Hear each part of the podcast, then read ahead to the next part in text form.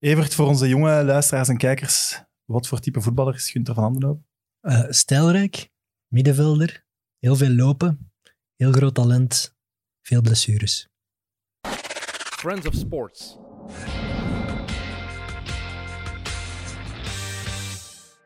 Uh, Gunther, welkom in de studio. Dank u. Um, Evert, ook welkom in de studio trouwens.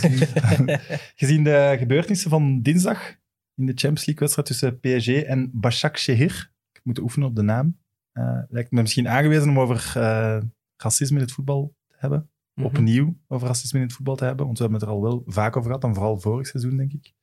Misschien moeten we voor de weinige mensen die het, niet, het verhaal niet helemaal hebben meegekregen, Evert, misschien moet jij het even duiden wat er gebeurd is. Ja, het was, het was Champions League, hè, PSG, Bazak Shahir, op zich een wedstrijd die enkel nog voor PSG van belang was. En op een gegeven moment roept de vierde scheidsrechter de hoofdscheidsrechter om een kaart uit te delen aan iemand op de bank. En hij gebruikt uh, de termen dat die zwarte daar geel moet krijgen. Op, in het Roemeens. En in het Roemeens is zwarte inderdaad negro. de kleur. de kleur zwart is... De, de kleur zwart is negro. Ja. Dus dat, dat lijkt natuurlijk heel hard op neger, wat natuurlijk eh, het schandaalwoord is. En daarop de, de assistent, uh, assistent trainer wie de gele kaart moest krijgen, Webo, een Cameroens international geweest, WK's gespeeld, die schiet uit zijn kramma, want die hoort natuurlijk het woord negro en die ontploft. En dan is de situatie ontstaan waaruit Bazak Shahir en PSG van het veld zijn gewandeld en niet meer wilden verder spelen. Wordt je tevreden dat dat gebeurde?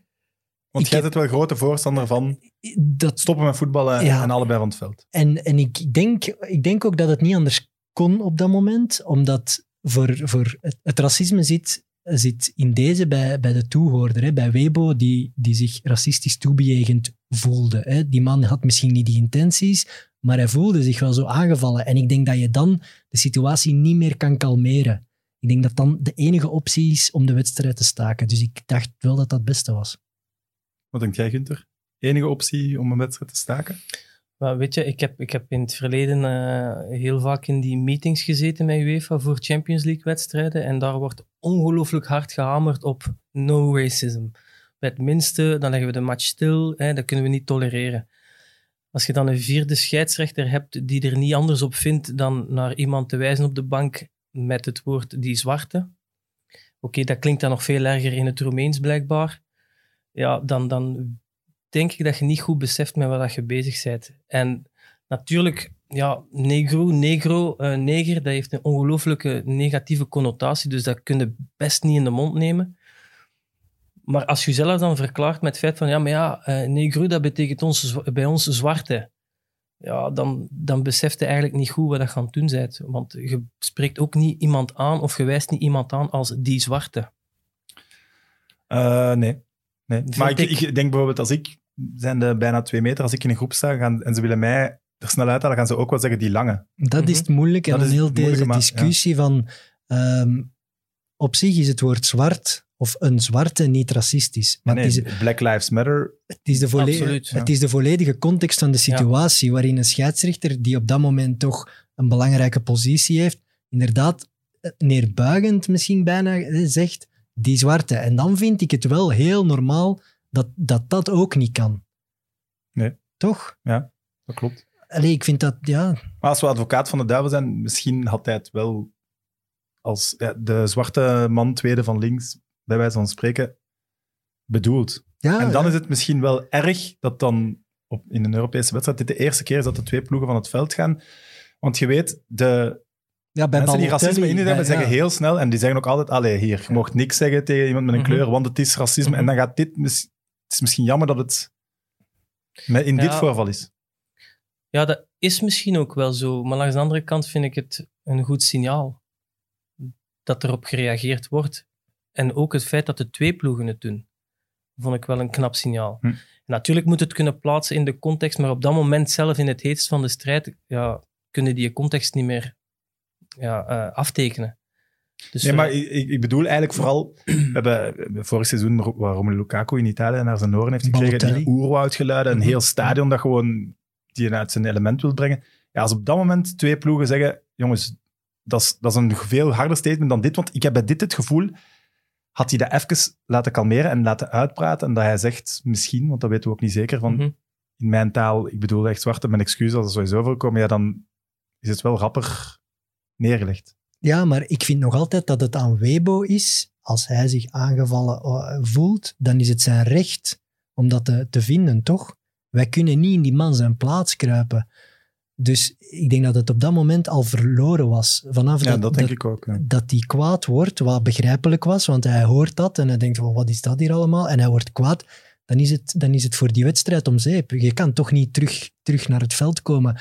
Mbappé zei het, zei, het, zei het ook wel mooi direct van, ja, als het, als het zo zit... deze, dan- we kunnen niet verder Nee, voilà. spelen met deze ref. Dat moet je begrijpen En tegen ja, de hoofdref. Ik, ik snapte dat ook. En ik wil echt... Allee, die Roemeense scheidsrechter heeft dan vandaag al wat eh, via zijn familie met de pers gesproken, die vierde scheidsrechter. En ik kan echt geloven dat hij helemaal geen racistische intenties had. Helemaal niet. Maar dat, dat duidt nog maar eens hoe moeilijk het probleem is. Hè? Want die man die had dus niet door dat die zwarte daar wel kwetsend kan overkomen. Heel kwetsend. Dus dat is weer een stap. En misschien het ook hoe ingeburgerd. Ja, Dat ja is ook. ook ja. Het feit dat je eraan kunt Ja. mispakken zonder de gevolgen nog altijd in te schatten. Ja, maar ik vind het heel goed wat Evert zegt. Je kunt niet bepalen voor iemand anders wel, welk gevoel dat je erbij krijgt. En, eh, en ik, ik heb heel vaak gehoord van, weet je, trekt u dat niet aan. Dat is niet zo heel erg. Maar de ene mens gaat er anders mee om dan een andere. En het blijft wel een moeilijk gegeven. Heb Dus je dat zelf veel meegemaakt? Actieve carrière of zelf eigenlijk daarbuiten? niet. Eigenlijk niet. Ehm, ik heb dat eigenlijk maar één keer meegemaakt in de jeugd. En ik speelde toen bij de jeugd van KV Mechelen. En, en, en ons ma die kwam redelijk fanatiek supporteren eh, bij, bij alle jeugdwedstrijden. En ehm één keer langs de lijn eh, werd er toen geroepen van ja, eh, ja, die zwarte gaat terug, gaat terug naar uw land of zoiets, weet je, in die trend.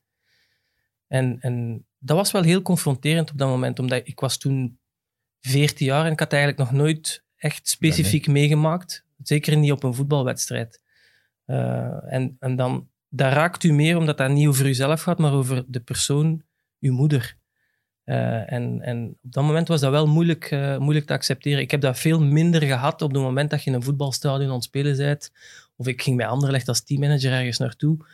Bij clubs die hè, rivalen waren van, van Anderlecht, dat, er dan, dat je dan door de menigte liep. Hè, en dat er dan wat, wat mensen rare dingen riepen. En Ja, het, van, het praat het niet goed. Allee, het is niet goed te nee. praten, maar je laat het passeren. Maar Ja. op dat moment was dat wel een moeilijke. Maar het is misschien minder op u als persoon, zeg maar. Als zo in een menigte, in een... Ja, nee, het is, het is ook vaak het feit dat je de kleuren van een bepaalde club Ja. vertegenwoordigt en dan ja, zoeken mensen dingen die, die eventueel zouden kunnen raken. En een huidskleur is natuurlijk vrij makkelijk om, eh, om op te fixeren natuurlijk. Ja, de, de vraag is, is, is ook stilletjes aan van... Ten eerste, hoe gaan we hier blijvend mee omgaan? Dat we ergens, een, dat we ergens consequent gaan zijn, dat, het, dat we dan altijd van het veld gaan stappen. Dat is het beste om het sneller uit te roeien, want anders gaan we, gaan we blijven in die discussies en die situaties komen. En, en dat is voor het voetbal echt niet goed. Dus ik, ik hoop dat alle spelers en clubs toch eens overleggen. Of, of ik weet niet hoe dat je dat moet doen, maar gewoon samen dat beslissen. zo die UEFA-meetings? Nee, eigenlijk niet. Weet je, ze hebben een stappenplan, hè, waarbij dat ze zeggen van oké, na dit, eh, dan krijgen ze een waarschuwing. Bij een tweede of een derde Ja. verwittiging, dan leg- wordt de wedstrijd stilgelegd. Maar ik denk dat het verschrikkelijk moeilijk is om daar eenduidig richtlijnen over te geven van als dit gebeurt, dan, wordt de wedstrijd gestaakt. Ik heb bijvoorbeeld wedstrijden gezien waarbij dat er ja, jongens werden eh, uitgemaakt of racistisch bejegend en die dan van het veld worden stappen en dan dat de technische staf of de, of de medespelers zeiden van allee, kom op, weet je, laat vallen, doe gewoon verder. Dus Dat is wat ze ook tegen u gezegd hebben. Ja, bij mij was het nu op, de, op het einde van de wedstrijd, dus dat was, eh, de wedstrijd was Oké. afgefloten, dus, maar dat is nog een heel ander gegeven. Maar, Maar zit daar ook niet eigenlijk het probleem? Nee, maar Dat, dat we het willen... Ah, Nee, die het, is, ploeg- het is kloten, Ja. maar zet u erover en laat ons verder gaan. En dat, ja. En die ploegmaats en die technische staf, je zag dat toen ook bij Balotelli, Ja. was het bij Brescia, denk ik, waar ook die ploegmaats zeiden van speel gewoon verder, maar die, Maar je ziet dat altijd, want het is nog wel eens gebeurd in Nederland dan. Eh, ik weet niet meer. ja, ja, met die, die, die speler die aan het wenen, wenen was na de Ja, wedstrijd. je ja. ziet meteen die blik in die ogen. Je, Ja. je moet zelfs niet meer proberen die mensen te kalmeren. Die zijn volledig uit Ja. in lood geslagen. Die, Ja. En dan is er ja, 9 van de 10 altijd wel iets gebeurd. Hè? Maar wij hebben vorig jaar in de Belgische competitie ook dat vreemde geval gehad met Ilai Maharitra, hè, die bij een inworp heel persoonlijk, individueel racistisch bejegend werd op KV Mechelen uh, door één persoon heel specifiek en waarbij de scheidsrechter toen het ook heel moeilijk had om daarmee om te gaan. Die wist eigenlijk niet wat hij moest doen en die gaf dan zelfs nog een tweede gele kaart aan Ilai Maritra. Dat was toch ja, dat was het zoomen van ja, wat moet er nog gebeuren voordat iedereen snapt wat, er aan de hand is. Ik snap wel ergens dat je niet weet wat doen in zo'n situatie. Nu die tweede geel, ja, dat is wel echt een fout, denk ik. Maar... Ja, dus dat, dat, dat is zo moeilijk. Hè. Dat is zo raar. Dat, ik denk dan altijd, ja, hoe zou ik zelf reageren in die situatie? Maar dat is ook heel moeilijk. Dus, ja. Je bent, uh, dat gisteren aangekondigd op Twitter, bezig met een reeks ook. Ja, toevallig. Een, doc een Toevallig zijn we met ons productiehuis al, al, een jaar, al een jaar en een half bezig met een docureeks over racisme en diversiteit in het Belgische voetbal. FC United. FC United. En, en dan, ja, elke keer dat er zoiets komt, denken wij, amai, nu is het echt wel het, het zoomum, nu gaat alles veranderen. En dan een paar maanden later gebeurt er weer iets en weer iets en weer iets. En zo zie je maar dat het, dat het, dat het echt kort en hard moet aangepakt worden. En als onze reeks daar een verschil in kan maken, zou dat fijn zijn. Maar we gaan natuurlijk niet alles kunnen oplossen. Ik zag uh, in de trailer, fantastische trailer trouwens, uh, Dessers, uh, Carrasco, Lukaku, wel een aantal grote namen die hebben meegedaan. Ook een aantal, en daar hoort je dan vaak, de blanke top, wel mensen die hebben meegedaan.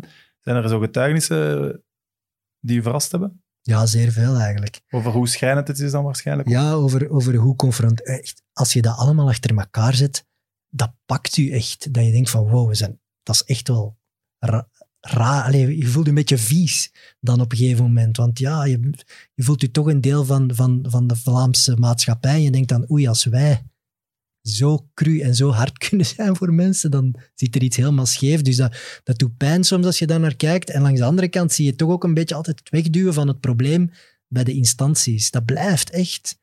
Ook al bedoelen die mensen dat vaak niet slecht, want die snappen natuurlijk dat racisme een schande is en die willen dat ook uitroeien, maar in hun antwoorden voel je van, ja, ik kan er niet aan doen, of ik beslis niet, of wat kan ik nu verbeteren? En zo, keer op keer, flauwe excuses eigenlijk. Ja. Waarom heeft zo'n Romelu Lukaku wel racisme, allee, veel racisme meegemaakt in zijn, zijn carrière als, als jeugdvoetballer. Allee, dus niet echt carrière. En jij bijvoorbeeld niet, Gunther? Allee, of buiten dan dat één geval, maar je snapt wat ik bedoel, denk ik. Ik weet het niet. Kun je daar iets op plakken? is, dat... dat is moeilijk uit te leggen. Um... Hij is wel uitgesproken. Ik bedoel, ja, heeft dat te maken met het feit dat ik uh, mixed ben? Kan. Uh, ik weet het niet. Um, ja, dus, dus... Hij viel misschien meer op omdat hij zo groot was, zo jong. Sowieso, ja, dat... Ja. En misschien dat hij zich inderdaad ook harder tegenin ging, of het zich niet van zich liet afglijden. En dat als je zo één keer iets half zegt en het glijdt er vanaf dat je het laat of zo, ik weet het. Ja, dat is moeilijk. Moeilijk uitleggen. Ook omgeving, hè. Je kan pech hebben dat je, dat je natuurlijk in een omgeving terechtkomt waar, waar, waar racisme welig tiert. Hè. Ja. Dat, is, dat is, ook... is het een goed teken dat het nu in de sport zo hard is? En is dat een gevolg van wat er in de maatschappij aan de gang is, of is het omgekeerd?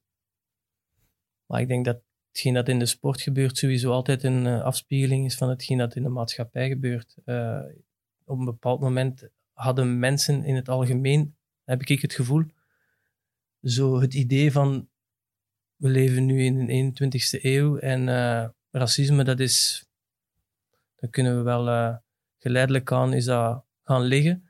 Als je dan kijkt wat de laatste jaren weer allemaal gebeurd is en hoe dat, dat weer opwelt, dan is dat een fenomeen dat je, denk ik, spijtig genoeg nooit gaat kunnen uitroeien. Dat gaat niet. Want mensen hebben hun ideeën.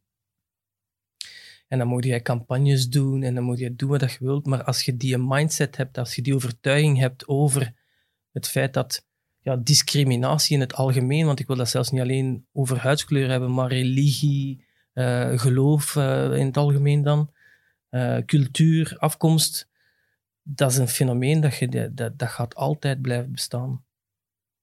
Gaat altijd blijven bestaan. En ik, ik weet niet, maar toch ergens voel ik, en, en dat er die nieuwe generatie er wel anders naar kijkt. Zo de jonge gasten nu, ook als je de jeugdacademie van een ander legt ziet, of een KV Mech of een Club Brugge, daar speelt dat, toch allemaal niet. Nee, maar dat denk ik, die dat zegt, Ries, dat zegt Ries ook. Hè? bij de, bij zo, die andere jeugd, daar is dat niet. Maar dat was in mijn jeugd ook Nee. niet. Ik heb er ook nooit problemen mee gehad binnen een jeugdopleiding van KV Mechelen of Sint-Niklaas. Het gaat over heb. scholen en pleintjes. Maar, maar het is inderdaad op scholen. En, en, want binnen een jeugdopleiding of werking wordt dat ook meteen de kop ingedrukt. Daar Ja. zijn ze wel met, die, met dat soort opvoeding bezig. En ook, eh, daar, En het is ook een, je komt ook vaak in teamverband, het is samen Ja. functioneren, heel veel tijd met elkaar doorbrengen. Dus om, op een bepaald moment vervaagt ook het feit van, ja, die, die is bruin of die is geel of, of wat dan ook, of, of dat is een moslim. Of, of, dus daar zijn ze eigenlijk niet mee bezig. Het is vaak ook, en als er Dat- één ding mix is, is het ook een jeugdteam van Anderlecht. hè. absoluut, Dat is, absoluut. Maar in dat veel, ik denk, ik de denk de dag minderheid van vandaag in vele clubs dat er veel Ja. meer diversiteit is. Maar het heeft ook vaak te maken met de mensen die rond, rond dat voetbalveld staan. Die kinderen op zich hebben daar eigenlijk weinig problemen mee, of geen probleem mee, of zien het zelfs niet. Hm. Maar het zijn vaak ouders, hè? daar begint het mee. Absoluut. Ja, en die socio-economische redenen, of waarin dat je bent opgegroeid, spelen heel hard mee. En waarom denk ik dat ik denk dat het ook deels blijft bestaan, is omdat mensen altijd een, een, een reden zoeken om ergens kwaad op te zijn of te kunnen vergoeilijken waarom zij wel pech hebben in het leven of denken te weinig te hebben in het leven. En dan is het het vreemde makkelijk om, om zwart te maken. Hè. En angst voor, dan. ver- voor verandering. Angst, eh, angst ook, ja. Eh, Het is, nu is het niet meer een veranderde... een populisme. Jij- ja, bent geboren in België. In België. Dat, Ja, ja. Ja, maar dat is 100%. tegenwoordig Ja, dus- allee, geen, ja. geen issue niet meer. En Romelu Ja. Lukaku getuigt daar heel mooi over in de reeks, die dan nog op Canvas zal verschijnen. FC Over- United. ja. Die man is geboren in België en daar blijft mee worden alsof dat, dat, of dat, alsof dat, dat niet zo is. Hè. En de, de dingen dat hij dan moet aanhoren zijn kwetsend. Van ga terug naar dat broes en Mhm. bananenplukker en bomenklimmer. En dat gaat denken, maar wacht jongens, die is gewoon geboren in een universitair ziekenhuis in België. En ik bedoel, die praat beter Nederlands dan 80% van de Vlamingen. Ik Dat bedoel, is niet gelogen. hè. dat, dat, is, dat is zelfs geen issue niet meer voor Romelu Lukaku zelf. Hè. Waart je, waart je verbaasd dat hij wat meedoen? Eh, ja, eigenlijk wel. Omdat, om, het, om het in het Nederlands te doen en op de Belgische televisie is voor hem wel een statement. Want hij is eigenlijk een internationaal figuur geworden. En hij communiceert niet superveel niet meer met de Belgische media. Dus ik vind dat wel een straf statement dat hij meedoet. En je ziet nu ook wel, doordat, doordat hij nu in onze trailer zit, Mhm. dat veel meer mensen toch denken, verdomme, ik ga er ook iets van zeggen. Ik wil ook meedoen. Dus hij helpt echt. Hè. Hij heeft echt een voortrekkersrol. Hè. Ik ga kijken. Absoluut. Heb je Gunther gevraagd eigenlijk? Nee. Nee, maar het ging over grote sterren in zijn, in zijn docu. Dus eh, dat begrijp ik wel. Neem hem niks kwalijk. Ik ben, ik, ben, ik ben al heel blij dat hij er zo weinig mee in aanraking is gekomen. Dat is toch ook een zeer positief teken. Zeker in de sport. In het dag- dagelijkse leven wel iets meer zo. Ja? Ja, ja. Ik zou denken, dus dingen naar je hoofd gegooid krijgen, dat er altijd meer in sport gebeurt. Ah, wel, bij mij eigenlijk niet. Het is zo meer eh, in de tijd in Sint-Niklaas, zo jonge, jonge gast, eh, samen met mijn broer onderweg naar school, eh, politiecontrole en eh, is die fiets wel van u? Zo, zo van die Ah, dingen, zo, weet je? Ja. Dat soort dingen hebben we wel allemaal meegemaakt. Hè? Ja. Dat is echt niet veel te lachen eigenlijk. Ja, maar ik nee, vind dat zo, eigenlijk is vind dat, dat niet zo het lachen, maar, triest. maar dat, dat is wel Ja. een realiteit. Dat is echt Ja. zo. Dat is echt zo. En dat is denk ik, als ze, als ze dan zeggen, en dan ga ik de wij gebruiken, wat je eigenlijk niet mocht doen, dat, dat kunnen wij niet begrijpen. Dat het zo consistent, Ja, dat, Ja. iedere keer opnieuw een blik. Ja. Een, ja, dat is mijn auto. Zo, snap je? Zo, dat soort dingen. Man, dat, kruipt erin. Hè. Dat is niet één incident. Dan, is. dan, mogen de vragen aan, aan Anne-Jan Verlinden of zo. Wij, gaan, wij, allee, wij zijn al bevriend sinds de jeugd van KV. En we, zo de, we hebben altijd de gewoonte gehad om in de zomer en na, de, de, na het seizoen op vakantie. En in het begin was dat onder de jongens alleen, dan kwamen de vriendinnetjes erbij en dan, dan gingen we met de gezinnen naar Italië of zo. En dat was, ik zeg jongens, als we de grens overrijden en we komen aan de douane, zet mij niet achter het stuur, want we hebben problemen. Maar Gunther, jongen, doe normaal. En Italië binnenrijden, jongen. Ja, Drie auto's passeren en de vierde zat ik achter het stuur en stoppen. En alles uitladen, helemaal notto komt. Altijd hetzelfde. Dus dat soort dingen, dat is gewoon zo. En, ik, en absoluut, hè, ik, ik kruip helemaal niet in de slachtofferrol van... En ze zijn allemaal helemaal niet. Ik ben de laatste om, om, om te grijpen naar het excuus racisme. Ik zou dat niet doen. Maar er zijn wel feiten in mijn leven gebeurd waar dat je zoiets hebt van... Dit is niet normaal gewoon. Ja, klopt. Dat is niet oké. Ik stel voor dat we racisme laten voor wat het is. ja, we kunnen er denk ik nog heel lang over verder gaan. Er is ook geen oplossing, denk ik. Ik denk dat daarom het probleem ook nog altijd bestaat. Maar we zullen het eens hebben over toen je wel de grote ster... de grote ster. de grote ster klopte, klopte de omschrijving trouwens, die Evert gaf in het begin van de aflevering? Uh, dat is moeilijk om over jezelf te zeggen, maar ik denk, ik denk dat ik mag zeggen dat ik puur qua voetbalkwaliteit wel boven de middelmaat zat. Dat wel. Ehm, en dat ik inderdaad enorm ben afgeremd in mijn carrière door, door veel blessures. Ik ben in totaal, denk ik, een zevental keer geopereerd aan mijn knieën. Goh, dat is veel, hè. Zeven keer? Zeven keer. En ook de knie, dat herstelt precies nooit van zo'n ja, ik ben, mijn eerste knieblessure was zo typisch de, de, de eerste mediale band en dan uh, de meniscus uh, wat geraakt. En dan moet de meniscus eruit, dan begint dat kraakbeen af te slijten. Dan bij de andere knie, dan uh, scheurt je kruisband nog eens af. En, dus ik heb, en bij mij, de blessures waren nooit zo van, oké, goed, hij is een week of twee uit. Ja. Dat waren minimum drie, vier maanden. Ik heb zes maanden, negen maanden. Uh, bedoel, ja, dan gaat een tijd verschrikkelijk krap voorbij. En dat is ook de reden waarom ik op uh, eh, 31-jarige leeftijd ook gewoon gestopt ben met voetballen. Puur uit het feit van, ik had pijn. Ik had gewoon dagelijks pijn. Van sinds het lichaam wou niet meer. Nee, sinds mijn 28 uh, eh, moest ik bij wijze van spreken een half uur voor de rest naar buiten om, om te zorgen dat ik wat, wat warm was. om niet te manken in de opwarming. Weet hm. En om een duur mentaal is dat zoiets van, weet je, als je, als je voetbal speelt, dat doe je heel graag, maar als dat altijd is met pijn, ja, dan houden we het op. Ja, en dus, altijd eh, die, de, oefeningen voor och, de... Jong, ja, dingen. Ik ben zodanig veel bij Lieve Maaschalk geweest, dat hij ondertussen de Peter van mijn eerste dochter geworden is. Dus, uh, dus, ja, dus uh, wel een fantastisch verhaal ehm, dat op Twitter gezegd wordt. Je hebt geen caps, maar je hebt wel een WK gespeeld. Ik heb een WK gespeeld onder 20. In Maleisië? In Maleisië. En ik was daar de jongste van, uh, van de kern, die toen meegegaan is. En wie zat er nog in die kern? Die de mensen nog kennen, dat zal een Karel Hoefkes zijn. Jean-François Gillet stond bij ons in de goal. Ja. Tom Kaluwe. Bart van den Nede. Bart van den Nede. Maar spits. Goeie spits, jong. In Nederland ook ja, veel goals gemaakt. Um, die zat er nog bij. Het is trouwens uh, Patrick Verkruisen die ons die anekdote gaf. Die zei ook dat jij drie keer gescoord hebt. Ik heb drie keer gescoord, ja. Oh, Topschutter van België dan? Ja, ik was ook de eerste die uh, een, een, doelpunt maakte op, uh, op een WK. Want de Belgen waren er nog nooit niet geweest. Dus. en dat was eigenlijk de lichting waarbij dat ook Basseggio zat en uh, Emile Penza. En normaal gezien ging Emile Penza meegaan naar dat WK, maar dat is uiteindelijk niet doorgegaan. Want die, die was toen al doorgebroken. Of zo, dat was net ja, 97, was net zo zijn... Ja, ja, inderdaad. Ja. Wie was er trainer toen? Ariel Jacobs. Oké. Ja, als je dan, dan toch één WK mocht spelen, dat is wel fijn dat het dan in Maleisië is. ja, Zie je veel van zo'n stad dan? Dat is tenminste een avontuur. We zijn... Uh, ik weet maar niet meer hoe lang... het sportieve verhaal van het WK. Ja, daar gaan we het niet over hebben. de groepsfase overleeft. De groepsfase overleeft. En uh, ja, de anekdote is dus... Uh, wij zaten in Kuala Lumpur, denk ik. Uh, goed, het was over heel Maleisië, dus ja, dat is, dat is vrij groot. Dus ook met vliegtuigreizen en zo.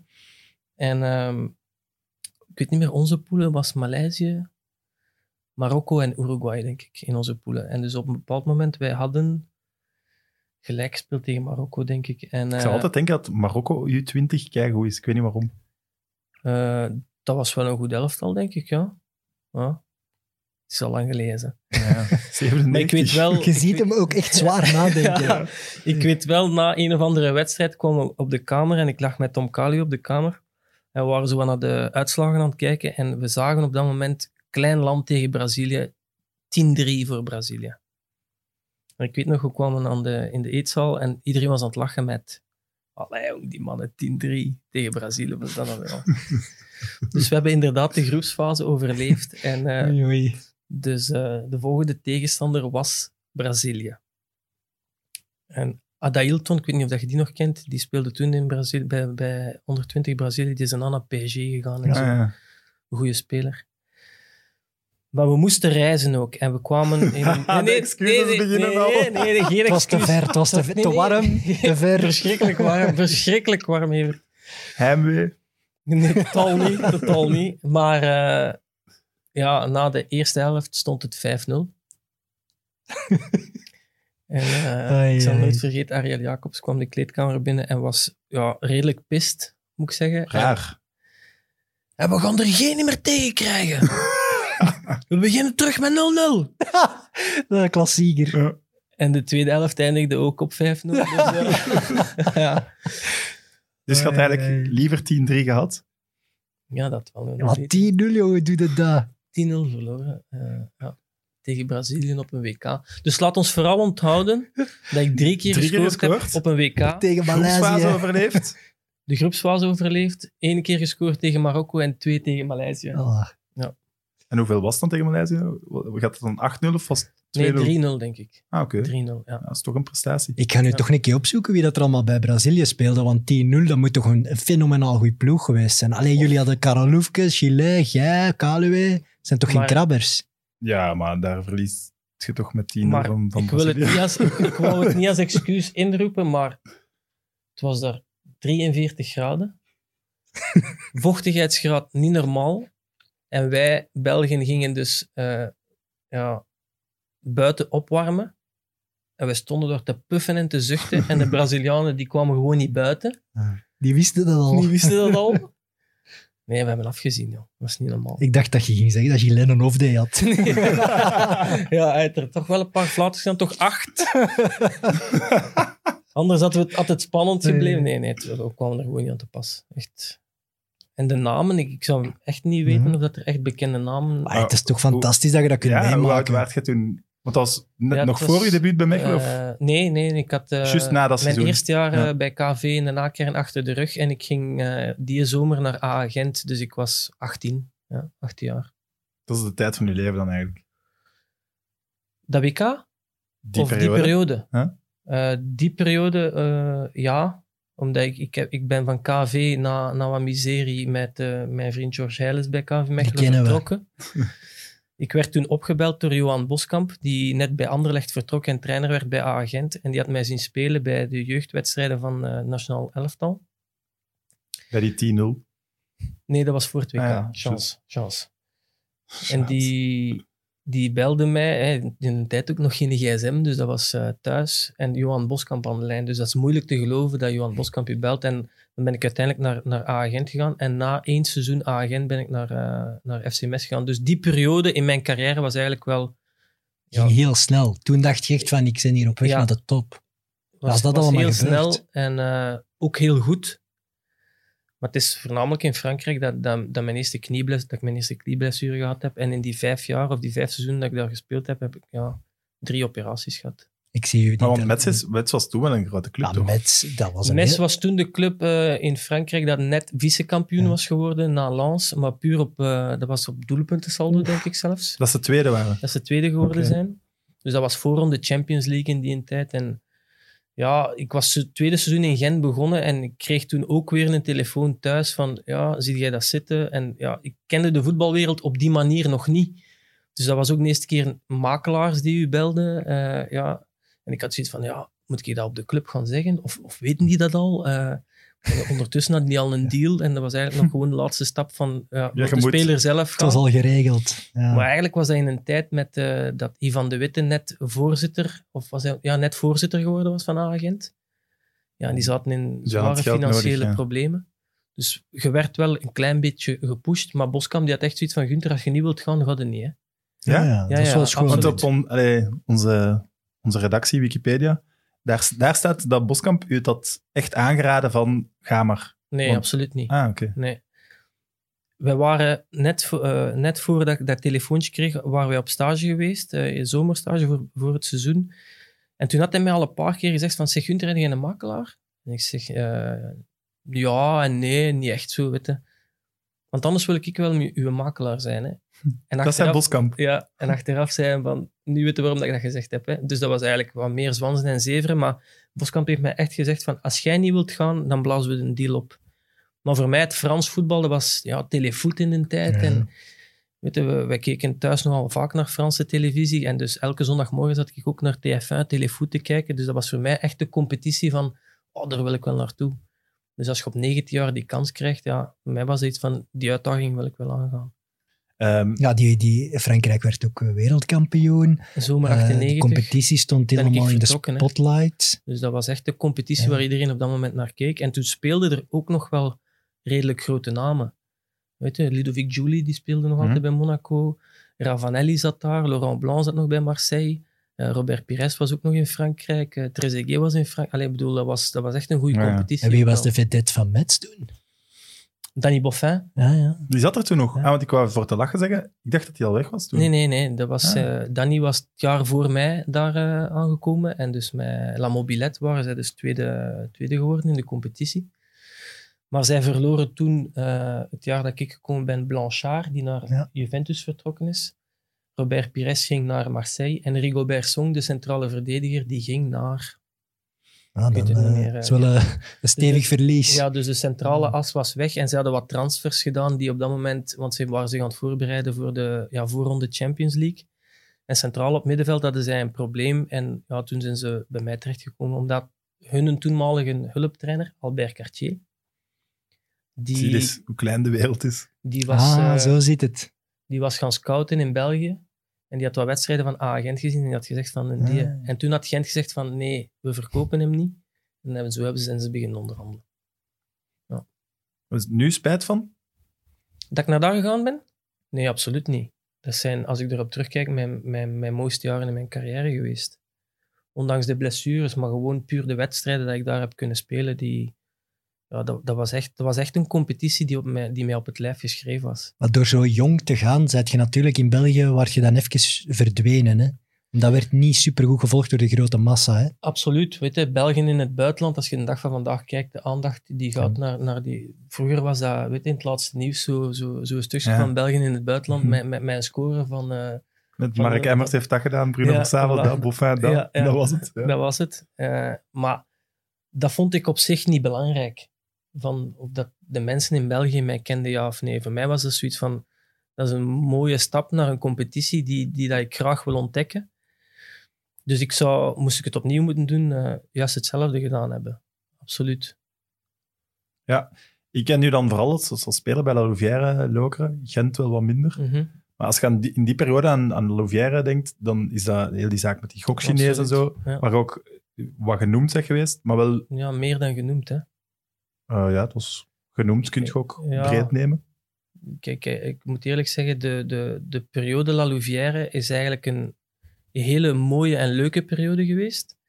Want, jullie voetballen wel goed op een gegeven moment. Ik herinner me dat. Ja, wij voetballen echt goed. fris en, en uh, leuk, La Louvière. Ik was uh, teruggekomen uit Frankrijk en dan wat problemen gehad in Gent met Olde Riekerink.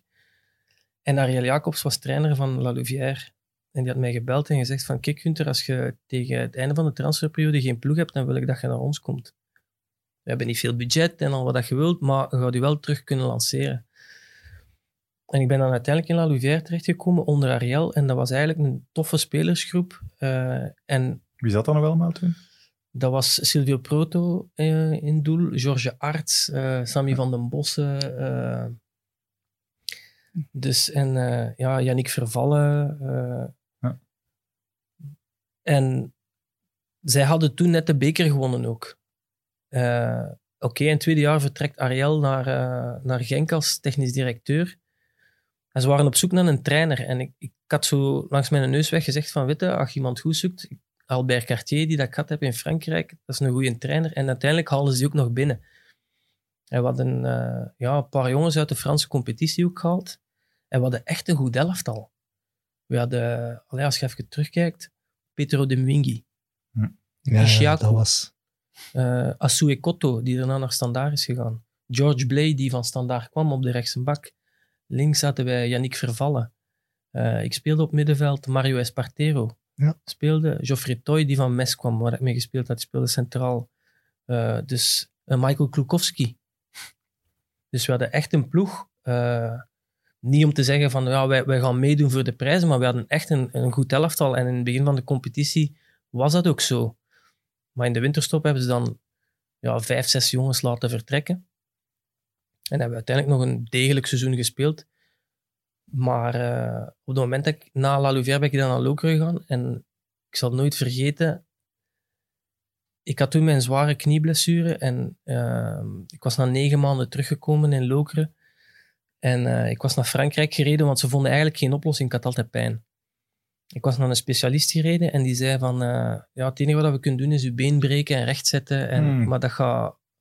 Ja, dat is een revalidatie van een jaar en een half, twee jaar. En dan zeker, niet zeker dat je dan nog gaat kunnen voetballen. En dat zijn uw beste jaren? Dat waren toen, ja, ik was toen 26, 27 of zo zeker. Hè. En ik ben op de terugweg van Frankrijk toch een zware mentale klop van, ja, ga ik met pijn moeten blijven voetballen? Hè? En toen belde Tom Konings mij. En die zei van, zeg Gunther, ja, uh, panorama van een avond, uh, een, een, uitzending over omkoping in Belgisch voetbal. En bij mij was er zoiets van, uh, wat, hm. of was het... En toen bleek van ja, dat mijn naam daarin genoemd werd, maar het is dat ik zeg genoemd. Op een bepaald moment werd ik zo aanzien als een van de speelfiguren van het hele spel. En, ja, dat weet ik niet, want ik heb nu gisteren die panorama opnieuw gekeken. Ja. Er werd gezegd, je werd een, een goede leerling in het klasje, in het van, klasje van... Dat, dat was het wel, maar ja, je zit natuurlijk ja, maar ik was een bekendere persoon ook. Ja, ik was ook kapitein, ook de enige Vlaming daarin. En pas op, dat heeft wel... En dat is een beetje zo een smet op zonder dat je er eigenlijk iets aan kunt doen. Want als maar waarom, waarom kun je daarmee gelinkt worden als je er niks mee te maken hebt? Vraag ik me altijd af. Omdat ik ga ervan uit dat, dat, dat, dat journalisten op een bepaald moment, vooraleer dat zij uh, dingen de wereld insturen, dat zij de nodige onderzoeken doen en uh, uh, ja, bronnen raadplegen. En op de een of andere manier zal wel ergens mijn naam genoemd zijn bij het een of het ander. Dus en er was ook iets met een, met een link met Mets. Nee? Ja, dat weet ik zelfs niet. En op een bepaald moment wordt uw naam dan genoemd, maar je kunt dat niet terugnemen. Dus als je nu ook, uh, ik veronderstel dat je via Google gaat kijken, dan ja, La Louvière, omkoopschandaal, en dan zie je direct ook Gunther van Andenhoven eraan gelinkt. En, en dat is iets dat, dat gaat mij blijven achtervolgen, ondanks het feit dat ik er niks mee te maken heb gehad. En ondanks het feit dat ik er ook nooit niet voor gehoord of veroordeeld ben. Versta je?Hm. Dat is dus, gelijk, en dat, dat is gelijk pedofiel genoemd worden. Ja. Als, ze, als dat, dat blijft ze ook ergens. Ja. dat is natuurlijk wel... toch gezegd van... Ja, ja, dat nee, nee, anders. Dat is natuurlijk nog wel iets zwaarder. Laat ons hopen dat dat niet op Google staat. je, je snapt wat ik bedoel, hè? Nee, nee, als maar dat één keer wordt gezegd en je wordt daarna vrijgesproken ja, en ook... Dat gaat, ja, okay, stom voorbeeld. ja, ik denk, het was Christian de Nabele en Jan Houspie die er toen vooral... Met, die, die, daar zet je dan heel kwaad op. Wel... Of uh, met wie heb ik nog Hebben die ooit gebeld? Ja, daarna. Daarna. Maar ik denk dat Jan Houspie was. Was Jan Houspie? Ja, die wordt geïnterviewd in, het, eh, in de panorama. Ik weet niet, is het Jan Houspie of Van de Nabele? Eén van de twee. Ik speelde toen in Qatar. En een van de twee heeft mij gebeld. En ik had zoiets van, ja, oké, weet je. Ja, ik wil toch dat je je verhaal eens kunt doen. En uh, wij zaten toen uh, in, in ik denk Roemenië op stage of zo. En dus, ik heb hem gezegd van kom maar af. En ik heb met hem toen eh, een gesprek gehad, dat was voor voetbalmagazine of zo. Maar ik weet niet meer wie. Dan is Jan. Ja. Jan Houspie, ja. Dus op zich waren dat wel een soort van excuses, ja. niet echt. Maar dat is dan weer typisch, dat, bijvoorbeeld dat vind ik niet. Hm? Is uw recht Ja, ja, voilà, dat, vind je niet Nee, ik heb, ik, heb, ik heb nooit ergens gelezen. Ik bedoel, ik denk, ik heb het ook, ik moet u eerlijk zeggen, ik heb het ook niet, het proces en zo, ik heb dat daarna ook niet meer gevolgd. Uh, ik weet zelfs niet dat er ooit uitspraken over geweest zijn. Ze hebben, ja, die J is wel veroordeeld, maar... Nee, nee, maar ik bedoel, al diegenen die dat ze eh, bij wijze van spreken aangewezen hebben en aangeklaagd hebben, of dat daar ooit een uitspraak is geweest, ik weet dat zelfs niet. Weet ik zelfs ook niet. Je hebt wel de Lorge en, en Mutu zeker?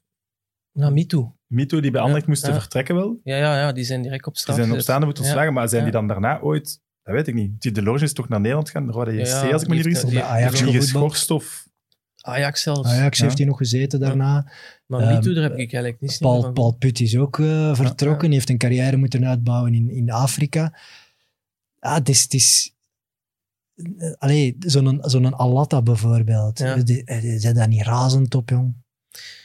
Maar heb je die nooit gezien? Ik heb die, tuurlijk heb ik die gezien. Dat was de makelaar van Silvio Proto op dat moment. Dus ik zag die wel af en toe een keer op, uh, op La Louvière passeren. Maar ja, kwaad op die mens. Ja, ik weet niet of dat Alata degene is geweest die gezegd heeft, ja, maar de Gunther heeft dat meegedaan.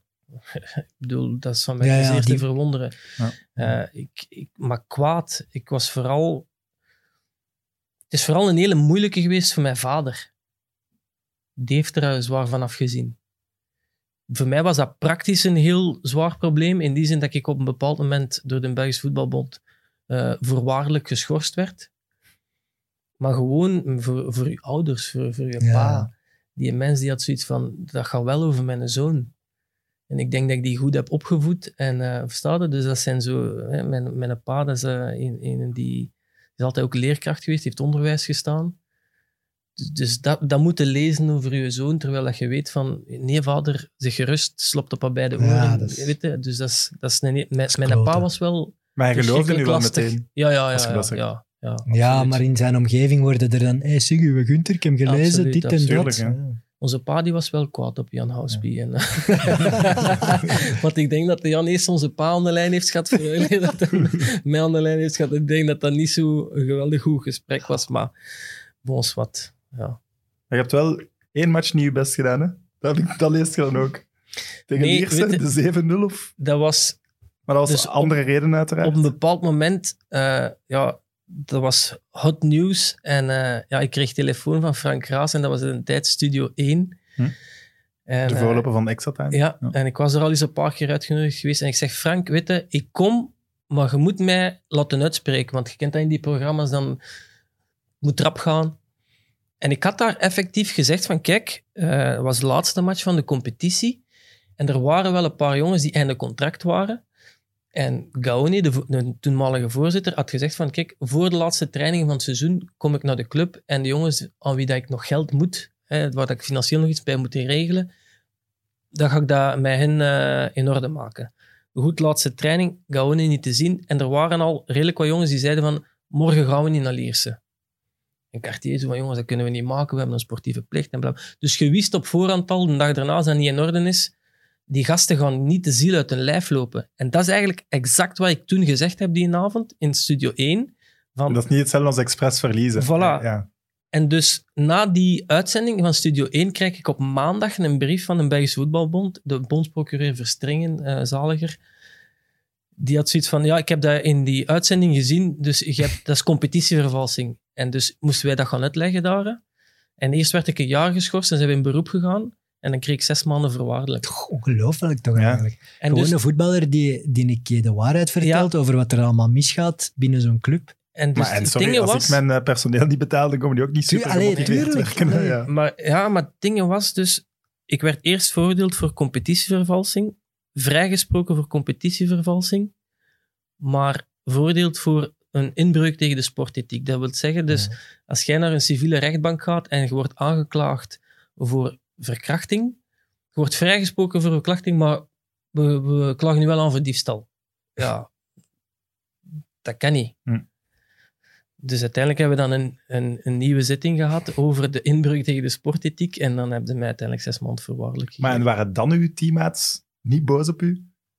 Dat, als je dat gaan zeggen bent, Nee, zou ik wel omdat- denken, hey, Gunther. Nee, maar hij, is, hij kapitein. Nee, ik hij was komt toch op voor de gasten die niet betaald werden. Ja. Dat is ook waar. en Maar zijn er dan nog mensen die zo voorwaardelijke straf eerst gekregen hebben en zo? Of heel ja, we waren of- met drie. Ah. We waren met drie. Ja. En ik weet ook niet op basis van wat dat ze die andere twee gekozen hebben, want die, die zaten niet in Studio 1. maar we waren wel met drie. Je hebt wel wat meegemaakt. zeg. Ja, Ja. 10-0 tegen Brazilië, 7-0 tegen Lierse. Laat ons dat ook niet vergeten. ja. toch, toch wat doelpunten geslikt. Het straffe van al is dat hem dan nu in de goal staat. Ja. Misschien had hij dat toen beter gedaan. Ja, nee, dat is een mooi brugje van Evert. Je speelt nog altijd wel voetbal. Ja, ik wou, dat, ik, ik wou dat blijven doen, eh, maar niet eh, op het veld, omdat ik echt niet meer kan lopen gewoon. Niet, niet conditioneel, maar gewoon qua pijn in mijn God, dat is knie. wel straf, hè, dat, je, Ja. dat je zoveel last van die knieën Ja, hebt. dat, dat gaat niet. Eh, en dus eh, Tom Calloway, die bij de veteranen van Londerzeel speelt, had zoiets van, hey, kom op jong, kom niet meedoen. Ik zeg, ja, copain, met alle plezier, maar dat gaat niet gaan. Ik zeg, maar als ik in de goal mag staan, dan kom ik. Want ik had altijd zo wel wat, als we zaalvoetbal spelen, ging ik al eens graag in de goal staan. En ik zeg, ah wel, ik wil nu een keer veldvoetbal, ik wil ook in de goal komen staan. En zij hadden op dat moment ja, wat problemen. Niet echt iemand die in de goal wou staan. En, Het klassieke probleem. Niemand wil in de goal Nee. staan. maar ik doe dat dus graag. En eh, voilà, ik ben nu al sinds ja, een dikke drie jaar zeker doelman van de vets van SK Wonderzeel. Maar normaal gezien zet u een slechte voetballer in de goal. Maar in dat het huidige voetbal, is. Evert, Ja, ja, het ze is- allemaal keepers ja. die kunnen meevoetballen. Maar ja. wel ook die kunnen lopen dan. Maar dat is geen probleem. Ah, Oké. Dus ik speel zo wat mee als soort van libero. Dat zijn Ah. korte afstanden. Ja, ja. Dus dat gaat. Een dag daarna heb ik er wel wat last van. Maar vraag mij niet om de flank eh, een paar keer Ah, op de- en af te lopen. je Box komt wel uit uw 16 ook. Ah, absoluut. Ja, ja. Met een goede opwarming is dat oké. is dat oké, ja. ja. Maar jij bent wel misschien de bekendste veteranenploeg van België. Denk het wel. Ja, dat is zo wat gegroeid door het feit natuurlijk. Hè. Tom Calio was eigenlijk, ja, is in Londerzeel en omstreken sowieso de bekendste figuur ooit. eh, die Koning bij- daar, voilà, hè. die Ja. bij SK Londerzeel gespeeld heeft. Heeft dan op het einde van zijn, loop, eh, van zijn ja, carrière daar ook gevoetbald in deze ploeg nog. Hij is dan eh, verder gegaan bij de veteranen. En een Tom had zoiets van, ik ga het vragen aan de Gunther. Dus ik kwam. Dan, ja, logischerwijs, Jakke, Jan Verlinde. Man, wij spelen bij de veteranen. En de Jakke, die, die loopt al een keer geren. Dus, topfit. Ja, die, ik zou die nog Ja. wel topfit ja, dat geven. zal wel zijn. En eh, de Jan, ja, dat wil ik wel. Dus we waren al met ons een drieën. Op Anderlecht, ja, eh Gunther, voetbalde jij nog? Ja, bij de veteranen van Onderzeel. Nico, wat denkt je? Oh, ik wil ook nog wel wat voetballen. Fritos. Naar de veteranen van Onderzeel. Dan Daniel Camus, ex-speler van, eh, ook een goede vriend van ons. En dan, eh, we spelen bij de veteranen van Pijzen. Oh, ik wil nog wel wat shotten. Hup, naar de veteranen van Onderzeel. Tot op een bepaald moment, ja, vorig jaar, ja, kwam Bellamy naar Anderlecht. En die zei van, ik wil, ook nog wel, ik wil ook nog wel wat voetballen. Ah, Craig. Kom aan. Veteranen van Londerzeel. Is dat plezant? Ja, synthetisch veldje, tof. Goeie ploegje. Ah. En de, de Craig is ook komen meedoen. En dan geleidelijk aan is dan Rogerio de Oliveira. Ja, dat zag ik op de, de app van de voetbalbond. Rogerio de Oliveira speelt er nu ook. Die speelt er nu ook. Dus eh, ja. we hebben een goed ploegje. Ja, aanvallend, aanvallend geweld. Weet je wat het ding is? Wij, wij, wij hebben natuurlijk eh, allemaal jongens die ja, iets boven de 40 zijn. En, eh, en onze spits, eh, de Frits, die is eh, boven de 60. Maar die heeft heel zijn, eh, heel zijn carrière bij SK Londerzeel gespeeld. Maar is een fantastische voetballer. Zeker op de korte ruimte. Frits de Spits. Frits, de spits. ja. Eh, En maar legt Fritos daar dan vooraf? Een hoge bal? maar de Nico heeft heel veel problemen nog altijd met zijn Achillepezen. Ja, ik denk nu wel dat, dat Fritos het type voetballer is die het meeste nadeel heeft van ouder worden. Nee? Die, en Was al niet de... ja, hij is niet de meest bewegelijke, maar ja, Nee. zet Nico in de 16, eh geeft een voorzet en hij zit binnen. Hè. eh, zeker tegen Brugge. Maar ik denk dat hem zeggen dat Frits de Spits uit vorm is. Hoe? Je ging een verhaal vertellen van Frits de Spits. Dat hem uit Nee, vorm ik bedoel, was. het, het feit, onze, onze leeftijd ligt gemiddeld iets hoger. Dus als we het eh, tegen, tegen ploegen spelen, bijvoorbeeld de, de ploeg die al jaren ongeslagen was, Wolvertem, die zijn qua leeftijd iets minder en die lopen ook nog wat, die zijn conditioneel wel iets beter dan ons. Dus dat zijn de wedstrijden waar we het misschien moeilijk in kunnen krijgen, maar voor de rest... Ah, bon, ik heb eh, eh, Jan Verlinden en Don Kaluwe, die zie ik nu wel af en toe. Die staan toch eh, Nee, redelijk nee. fit. En zeker een Tom, die, die is ondertussen... eh, Is dat de beste? Voetballend is Tom, ja, stikt hij er bovenuit. Maar goed, ja, is dat de beste? Technisch gezien is dat, ja, Tom laat voetbal heel makkelijk lijken. Maar goed, ja, als je ernaast dan Craig Bellamy hebt staan, dan is dat moeilijk om te zeggen, is Tom de beste? Ja. Als de Craig, ja goed, die heeft eh, toch Kan ook die wel een redelijk nog? mooie carrière achter de rug. Mhm, ja. Maar Liverpool, eh, Man City, Ja, West Ham. ja. nationaal ploeg. Dus, Kan die het nog? Ja, ja, absoluut. En ook heel gedreven, man. Oh, en zagen en kreften. dat moet je niet. Ja, tegen die scheidsrechter dat je zegt, Craig, jongen, easy. Maar dat gaat niet, dat gaat niet. Maar dat is zo mooi dat je zelfs op dat niveau toch die een drang nog hebt. Vanaf dat altijd. jij op dat veld staat. Ja. Ongelooflijk. Hebben jullie al eh, goed nieuws gekregen voor de heropstart? Nee.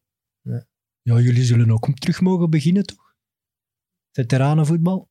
Ja, maar Het zijn dingen die jij normaal weet, Evert. Ja, ik denk dat dat erbij hoort. En Voilà. doe jij dan, Hij beslist dat.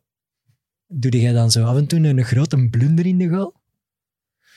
We hebben het hier Maar over het die kan 10-0 niet tegen. Brazilië. maar ik- Ze 7 tegen Liers. nee, en Het is die geen echte met zo'n keeper, ik bedoel. En als zo'n Bellamy dan uitvliegt tegen u. nee, helemaal niet.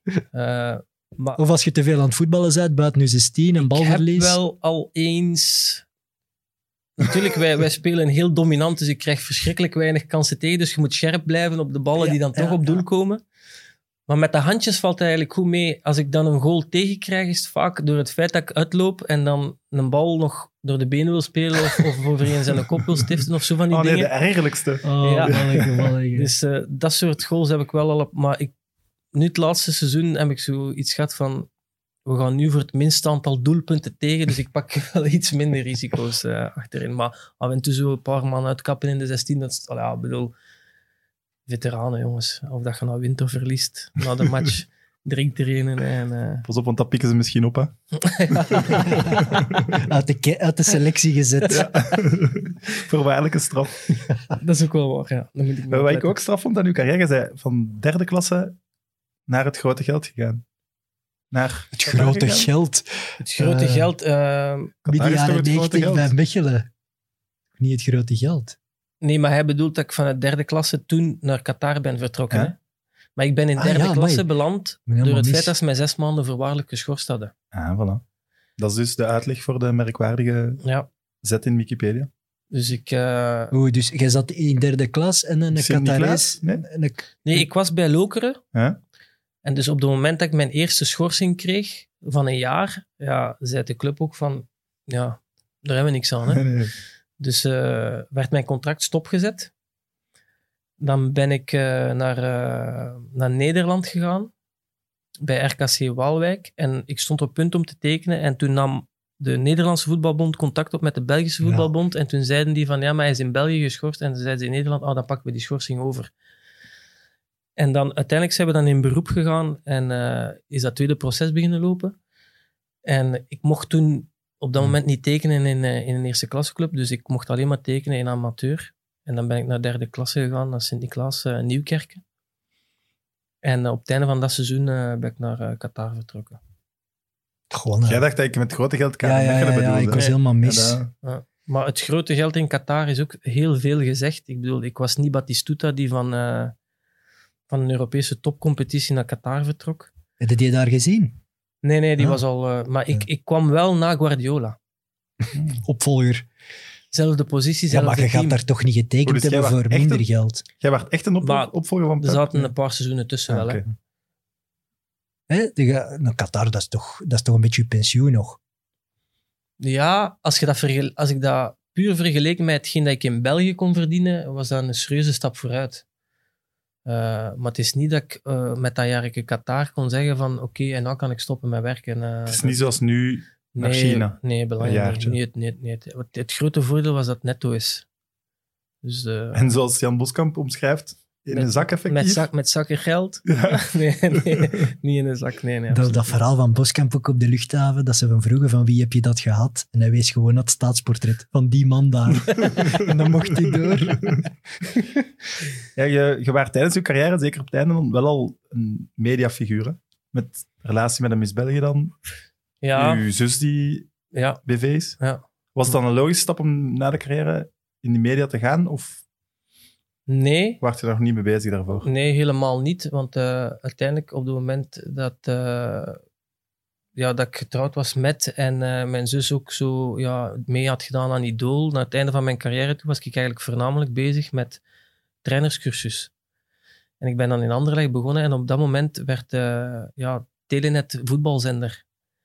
En ehm, werd mij de vraag gesteld, ook een beetje omdat Karel Huibrechtsen, die op die moment was hij er ook heel actief mee bezig, van hey, zie je dat niet zitten om? En Hm. ik vond dat wel een leuke uitdaging om te doen, om te combineren met mijn werk bij Anderlecht. eh, in de jeugdwerking. En eh, daarom ben ik erin in gestapt eigenlijk. Want het was, het was niet echt televisiewerk doen, het was eigenlijk vooral de interviews. Hè? Lijninterview? de lijninterviews doen. En eh, omdat ze echt iemand zochten die ja, wat voetbalkennis en, en, en ook gewoon het feit van... Je werd ook niet veel ouder dan veel spelers op dat moment. Voilà, dus het, gewoon al het feit, dat die een drempel om slecht een match gespeeld en ze stonden er weer met een micro, dat ze mij zagen, oh, wat voor dikke, ja, het is de Gunter. Eh, dat zal makkelijker, makkelijker die stap zetten van, oké, het is goed, als hij het vraagt, dan, dan ga ik wel even. Dus dat was een groot voordeel. Maar ik heb dat heel graag gedaan. In die Kijk, tijd. doe het nu terug. En nu doe ik dat terug. Eh, op een bepaald moment ben ik dan teammanager geworden bij Anderlecht, dus dat kon ik dan niet meer doen. En na mijn ontslag bij Anderlecht uh, heb ik eigenlijk van Telenet terug de vraag gekregen van zie dit zitten om dat terug te doen. En uh, ja, dat was eigenlijk ja, een ook zegen. snel, hè? Was toch ook snel na de ontslag? Dat ja, ja, was eigenlijk een zegen om, om, om, om verder te kunnen doen binnen het voetbal. En uh, ja, ik doe dat gewoon graag. Doe dat echt graag, die, die lijninterviews. Ja, maar nu bij Eleven zet je toch ook af en toe aan het presenteren?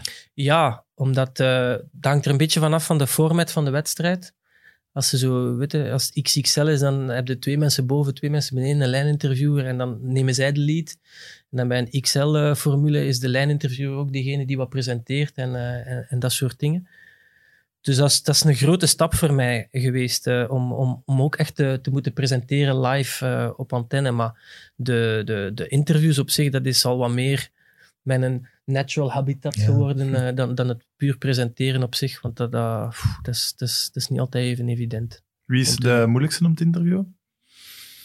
Mocht je dat nu niet zeggen? Jawel. Maar ja, de volgende keer zegt hem, ah, ik ben moeilijk om te interviewen. Nee, maar ik, ik heb nog eigenlijk weinig trainers gehad of spelers gehad die, die, die moeilijk doen in een interview. Ik heb uh, in mijn eerste jaar bij Telenet uh, Christophe Daum gehad uh, hm. aan de microfoon. Dat was wel iets anders. Ja. Als je zei van, hoe ga je spelen vandaag? Ja, met elf. Weet je, zo. ja, zo. dat is niet altijd even gemakkelijk, maar uiteindelijk als je die mensen dan een beetje beter leert kennen, dan bloei je die ook wel wat open en dan is het niet van, ah, de zoveelste journalist waar ik een interview bij moet doen. En ja, ik heb het geluk dat de meesten die nu nog in het voetbal rondlopen, dat die weten wie dat ik ben en uh, weten dat ik ook niet de meest uh, ambetante vragen lig te stellen. Uh, ik probeer zoveel mogelijk mij te houden aan wat is er in die wedstrijd gebeurd of wat is er vorige week gebeurd en op basis daarvan maar sommige gasten, een gesprek aan te gaan. Ja, sommige gasten interviewt je toch graag omdat je weet dat je er een spel Absoluut. mee kunt spelen en dat je weet dat het goed wordt. Ja. Soms zie ik ook zo'n Beleuni van alles zeggen ja. in interview. En ik denk, dat is toch geniaal als je dan die kunt je prikkelen. over, hè? Ja. Maar die heb ik uh, spijtig nog niet de kans gehad om te interviewen. Dat was vrij snel weg uh, bij, bij A-agent. Dus, uh.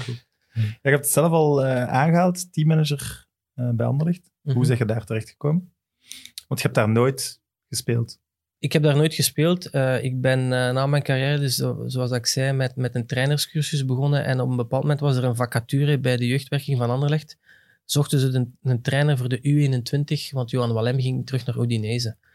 En onze pa die belt mij en zegt, je kunt naar Anderlecht. En ik zeg, pa, ik weet dat je enthousiast bent. De believer. Ja, ik weet dat je enthousiast bent, maar in Anderlecht zitten ze niet op mij te wachten, want ik heb er ook nooit niet gespeeld. Allee uiteindelijk toch mijn stoute schoen aangetrokken en een mail gestuurd naar Van Olsbeek.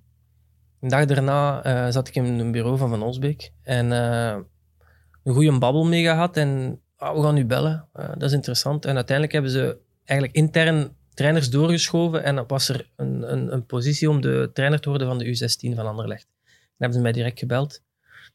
Dan ben ik begonnen als jeugdtrainer. En na mijn tweede seizoen als jeugdtrainer ja, werd ik bij Van Olsbeek geroepen en zegt, we gaan wat veranderen in de staf. En uh, we hebben zo wat intern gekeken. En, ik, en, we denken dat jij het ideaal profiel zet om teammanager te zijn van deze ploeg. En ik had totaal geen benul van wat dat was, teammanager zijn. Ik nog altijd niet. uh, veel regelen. Veel regelen. Enorm veel regelen. Maar...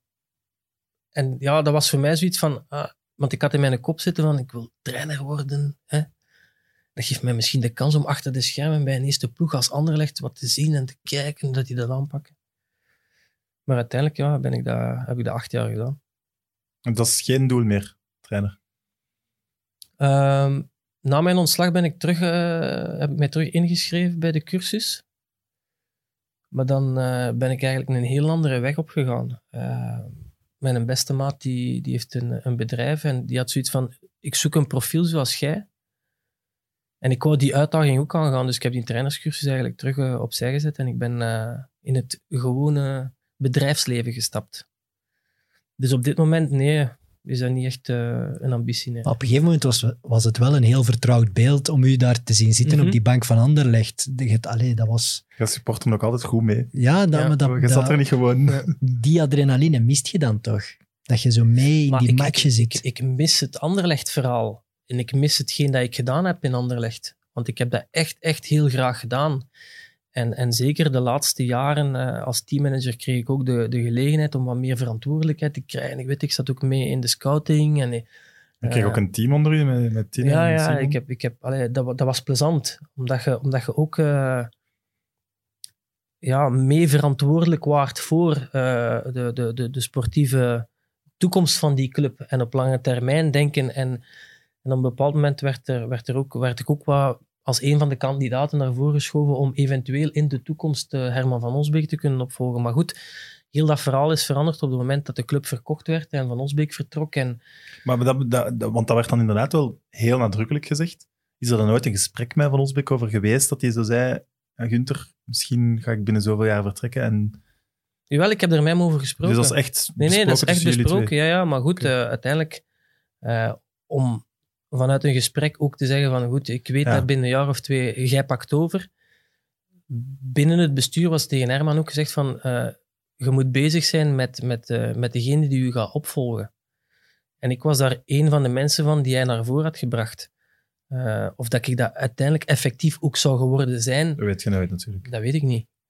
Maar, Maar, Word je verschoten dan toen dat ze de club ineens verkochten? Ja, ja. Ik, had ik, had ik wist dat op een bepaald moment eh, Roger van den Stok de club ging verkopen. Dat sowieso. Dat zat eraan te komen. Alleen niemand had gedacht dat dat eh, ja, plots een maand later een feit was. Dus dat eigenlijk wisten jullie niet meer dan de nee, nee, buitenwereld. nee, nee, Want- absoluut niet. ja. Absoluut niet. En ik kreeg dan af en toe wel wat informatie van Herman en zo. Die zei van, ja, de voorzitter is toch bezig met... Maar ik denk dat Herman zelf ook nooit had gedacht dat dat zo rap eh, in kan en kruiken ging zijn. Absoluut niet. En eh, Worden dan geslachtofferd omdat je dan het oude kamp waart? Maar e- eigenlijk, je je overleeft wel de eerste grote kaas van Koeken. Hè? Ja, ja, inderdaad. Ehm, Want toen heb je toch veel collega's al zien. ja, er waren er al verschrikkelijk veel vertrokken. Ehm, maar het feit dat ik uiteindelijk toch ben moeten vertrekken op Anderlecht, is, is, heeft voornamelijk ook te maken met een keuze die, die Vincent ook gemaakt heeft, denk ik. Eh, samen met Koeken en, en, en, en waarschijnlijk ook Michael Verschuren erbij. In elk geval, zo hebben ze het mij, mij gecommuniceerd, maar niet zozeer vanuit het feit van jij doet je job niet goed, maar, maar voornamelijk dat zij ook hun eigen mensen eh, naar de club wouden brengen, denk ik. Ja, Wie is dan nu de teammanager? Zijn beste vriend? Dat is toch niet de Nee? Tom Kolpaard is nog altijd eh, teammanager, want daar was het eigenlijk ook wel wat, wat mee begonnen. Tom is ook gekomen op het moment dat de club werd overgenomen en ja, die had ook een link met Luc de Vroe. Eh, Ja, dan voelt je wel al... dan voelt je ergens al Ja. zoiets van... Maar, maar goed, eh, dat functioneerde op dat moment ook nog, nog redelijk goed. En ik moet ook eerlijk Maar en- toegeven dat op het moment dat, dat, dat Koeken heeft overgenomen en dat de vroeg kwam en zo, dat er redelijk wat van mijn verantwoordelijkheden werden weggenomen hè, en verdeeld aan andere mensen. En ja, dat, dat, dat was voor mij ook wel een moeilijke hè, op dat Hmm. moment. Dus eh, ik, ik, qua motivatieniveau zat ik ook niet meer op datzelfde level als onder Van Olsbeek. Dat, dat, dat is ook een feit. Dat moet je ook gewoon kunnen toegeven achteraf. Maar onder Company had ik echt zoiets van, we gaan er nog iets voor. Maar je voelde ergens ook van, de match is er niet, of eh, ja, er worden ook meer mensen binnengebracht. En ja, op een bepaald moment valt die beslissing dan toch. Hè, dus, eh, En Company heeft dat wel zelf ja, ja, absoluut. Ja, ja. Maar dat is dan een mismatch van jullie als personen? Of... Dat weet je niet. Ik denk dat, maar, maar voornamelijk waarschijnlijk van verwachtingen of zo, over eh, hoe dat de job moest ingevuld worden, of wat dan ook. Dus heel veel woorden zijn er niet aan vuil gemaakt. We hebben, er wel een goed, we hebben wel een goed gesprek gehad op het moment dat, dat hij mij aangekondigd heeft van, weet je, we gaan de samenwerking stopzetten. Dus weet ik heb nu nog altijd eh, een goed contact met Vincent. Ik bedoel, Maar en als je zo lang al bij Anderlecht zit, mhm. zult je wel ergens hebben voelen komen. Van, Absoluut. oei, het gaat hier niet goed. ja, en, ja, ja, ja. ja. ja, dat wel. Ja. Maar Compagnie heeft toch ook echt wel een serieuze huishouding meegenomen, hè?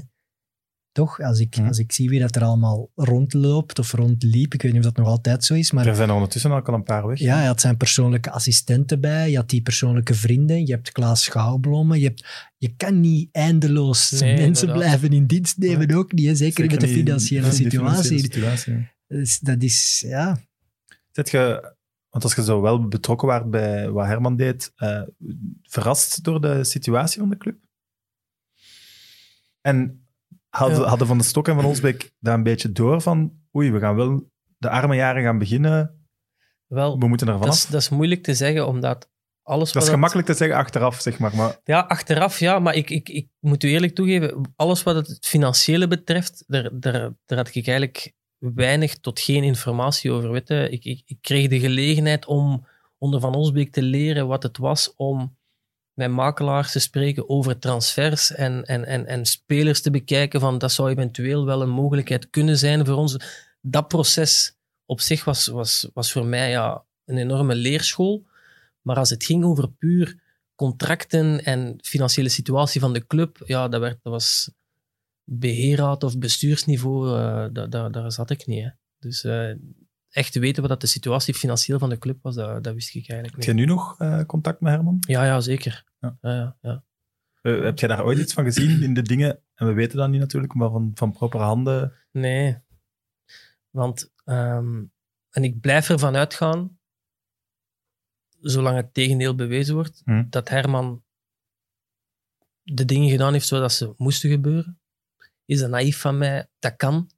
Uh, maar ik heb een dusdanige band met Herman opgebouwd dat die man heeft zodanig veel voor mij betekend dat ik en dat ik die man alleen maar ken als iemand met, met hart op de juiste plaats. En dus ik blijf ervan uitgaan dat dat, dat niet zo is. Ja, ik denk ook het, het feit dat er zoveel mensen genoemd worden, en ik wil Herman zeker niet allez, heilig maken, of Ja. hoe, hoe dat je het ook wilt vernoemen, eh, benoemen, maar er zijn er zoveel bij betrokken. Het was gewoon de manier van, Ja, van gaan misschien ook gewoon. Het Dat is, kan. gewoon, het is gewoon tijd ook.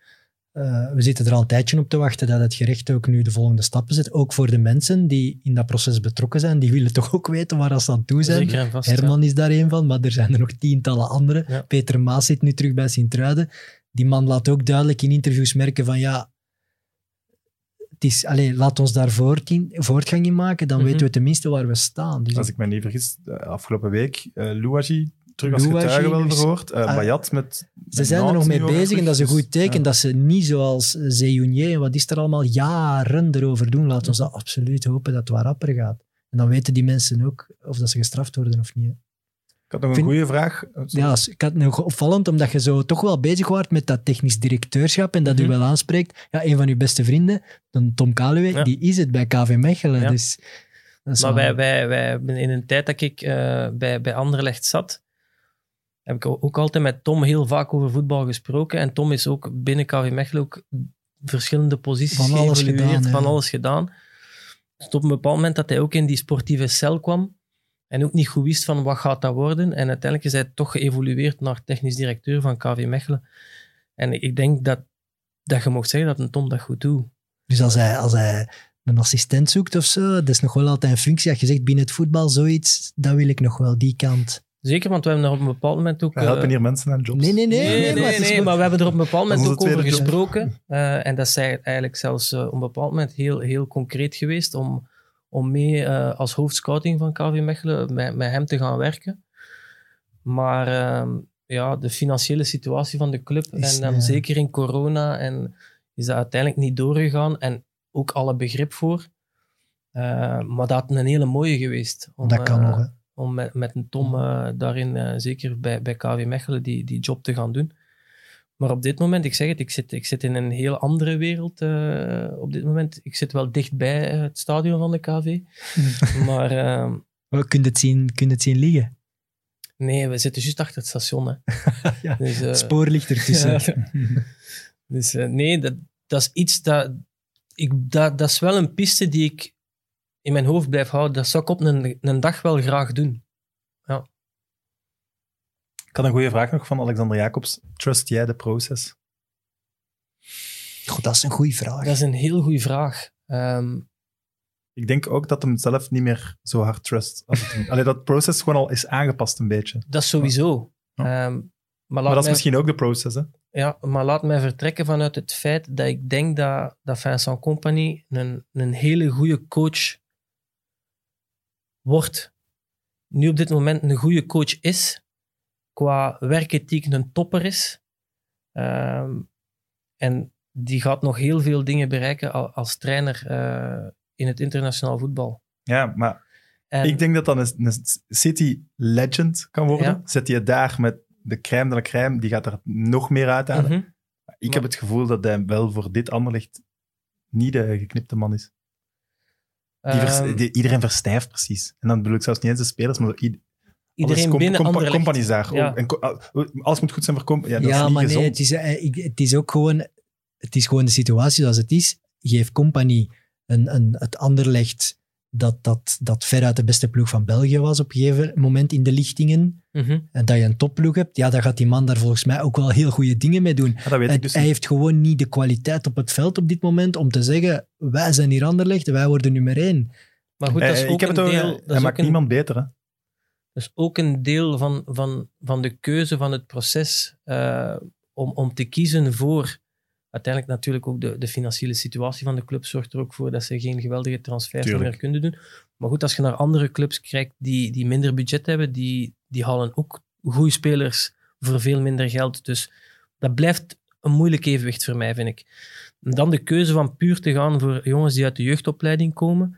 Ik denk dat hij dat daar wel in het proces misschien niet helemaal de juiste denkoefening gemaakt is naar resultaten toe. eh, die we verwachten bij een club van Anderlecht.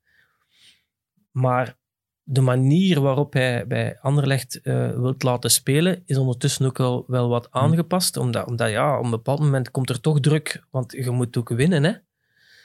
Dus het is al iets realistischer, maar, maar het idee om van, van Anderlecht een club te maken die, die, die wel steunt op, op, op jongens die uit de jeugdopleiding komen, daar ben ik helemaal voor. Alleen moet je ze wel dusdanig kunnen omringen en Ja, het het juiste probleem in het evenwicht huidige. Anderlecht is niet, zijn niet de jeugdspelers. Hè. Dat zijn net de spelers die gekocht zijn geweest en de ouderen. Daar Ja. gaat het om. Ja. Daar Hey, gaat wij, het om. we praten niet, nog niet zo lang geleden, hadden we, hadden we lichtingen met een Biglia en zo, die Ja. daarna Europese top werden. Ja, dat praten we wel over iets anders en dat is gewoon de waarheid. Hè. Mhm. En als die jonge gasten daarnaast kunnen spelen, kijk naar een Ajax, die gaan Davy Klaassen halen Absoluut. om de jonge gasten er rond beter te maken. Klaas-Jan Huntelaar. Met, Biglia Ja. en zijn Voilà. internationals. Tuurlijk, zit daar drie jonge gasten bij en die gasten, ja, dat, dat verhaal snap ik heel hard, maar dat zijn ze nog niet. Hè. Ja, klopt. Goed. Heb jij nog iets toe te voegen? Misschien moeten we... KV Mechelen is financieel gered, hè? Jongen, ja, ik wou het net zeggen, als er, het allerlaatste is toch wel Aster Franks. Ja, Dat is toch wel straf, hè, dat is heel straf. Ja, ik heb nog eens gecheckt, hè. hij zit nog niet aan 20 matchen. Hè. Dus Ja, en hoeveel... Sorry, maar hoeveel had Caboret er? vijf, drie, vijf. vier, ja, ik weet het niet. Ook niet nee, maar dit, die, die, die transfermarkt, ik vind het wel een, een geweldig schouwspel. Die jongen die, die maakt de stap van zijn leven. Hè. Die gaat naar een, naar een Duitse ploeg die het verdomme goed doet. eh, een heel goede ploeg is. Eh, die tekent misschien het contract van zijn leven ook. Allee, dat is toch wel een serieuze verandering. Dat wordt eh, soms onderschat in het voetbal, want wij zijn dat gewoon. Tegenwoordig transfers, Doku naar Rennes voor zoveel, eh, David naar Lille zoveel, de Dat is Frank. wel nog voor meer, hè? Maar... Maar zo voor zo'n jonge gast om die stap te zetten, dat contract te tekenen. Drie jaar geleden feit- zat hij bij, wat is het, eh, Wolvertem of Merchtem. ja. Nu gaat hij Ja, naar zwijgt. Wolfsburg. Dat, dat, is, dat is pijn als Hey, andere maar dat is, dat is crazy. Ja, maar alleen al het feit dat, dat ook clubs zoals KV Mechelen ondertussen transfers doen van Ja. 8 miljoen plus bonussen en van jonge gasten, dat, dat, is, dat, is, dat is ongelooflijk. Hm. Maar goed, een club als KV, ik, want je weet, ik werk ondertussen met wat, wat mensen die voor KV supporter zijn, maar we willen wel een ploeg op het veld staan hebben. Hè. Ja, maar goed. Ja, maar ja, dit gaat ervoor zorgen dat er nog een ploeg bestaat. Inderdaad. Dus ja, het, het is gewoon de, de spijtige realiteit van ons huidig voetbal dat wij moeten leven van die talenten op een vrij jonge leeftijd. Als je kunt cashen, moet je cashen, hè, de dag van vandaag. Dus. Maar is hij eh, echt al klaar voor Wolfsburg? Ik denk dat die nog wel een plan hebben om hem volgend jaar ook nog aan een Belgische ploeg uit te lenen. Nee? Dat kan wel. Dat denk ik ik, denk wel. dat daar ik denk vanaf dat dat voor hem ook nu- beter is. Maar, ja, ja. Ik denk dat er vanaf nu pas zal worden over gesproken. hè. Mhm. Dat ze eerst wel de indruk geven van je krijgt een faire kans. Maar ik denk dat juli, augustus kan er nog wel wat. Want ja, Maar hij moet mentaal toch ook nog... ja je, ziet dat hij, je ziet dat hij zeker fysieke talent heeft en zo. Maar er is, allee, KV Mechelen staat van onder in eerste klasse. Wolfsburg staat bij de top 6 in Duitsland. Ik denk dat die sprong Ja, dat is toch enorm. gigantisch Ja, is. die is gigantisch. Maar het is wel een jongen waar ik het gevoel van heb van laat die twee, drie maanden met, met Wolfsburg meetrainen en je ziet weer een hele andere Ja. Franks. Dat denk ik. Die kan nog veel Ja, aanpassen. Ja. de, de passage bij Wolfsburg op de carrière en de voetballer Ja. Kevin De Bruyne was ook gigantisch. Hè? Ja, maar eh, ze pakt dat niet als voorbeeld. Nee, nee, nee. dan nee, is die nee, nee, enorm. zijn ook echt wel Ja. andere Ja, types. ja, tuurlijk. Maar het is Maar- gewoon het feit van als ik die jongen bezig zie, die lijkt mij in zijn spel al vrij matuur voor het aantal wedstrijden dat hij nog maar gespeeld heeft. Dus die heeft enorme stappen gezet sinds dat hij in die basis van KV Mechelen gekomen is. En bij die gast, ik weet niet hoe dat, dat komt, heb ik het gevoel van, ja, laat hij met Wolfsburg meetrainen in de voorbereiding. En dan ben ik nog niet zo zeker dat hij uit de toon zou vallen. Het zou mooi zijn. Nee, klopt. Maar dan nog zou ik hem eigenlijk voor zijn ontwikkeling... Absoluut. moet hij voor de titel spelen hij, in België hij, moet, hij moet volgend seizoen ook gewoon een volledig seizoen Ja. in de basis kunnen staan. Ja. En als dat niet bij Wolfsburg is, dan, dan moeten ze die jongen ook gewoon uitlenen. Maar die clubs hebben meestal wel een goed plan uitgetekend voor... eh, Had je die nooit mogen interviewen? Al? Nee, nog niet mogen interviewen. nee. Want ik vind, je zegt matuur in zijn spel, maar ik vind dat hij ook in zijn communicatie en in zijn dingen ook... Ja. Hij is heel matuur rustig en eh, hij heeft een bepaalde flair. Ja. En, maar ja, eh, bijvoorbeeld deze, hij zei in een interview in een Belgische topclub, denk ik niet dat ik nog genoeg kan bijleren. Is, hij is er wel mee bezig. Ja, ik denk dat dan, dan wordt altijd de mentale druk die erbij komt kijken om zo bij Anderlecht en Brugge en zo te Mhm. spelen onderschat, denk ik. Ja, maar dat is omdat die jongens zo graag willen. En Ja. ik snap dat ook. Ik ook. Die, die, die denken helemaal anders. Hè, Die 17, die krijgt telefoon van over heel Europa.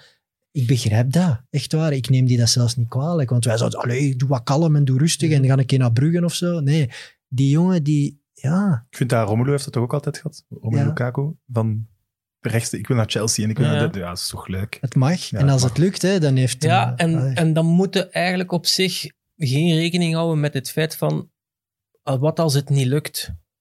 Weet je, kijk naar Romelu, die is dan uiteindelijk naar een andere club gegaan. Of ze hebben die uitgeleend naar wat was het? Naar West Brom, denk ik. eh.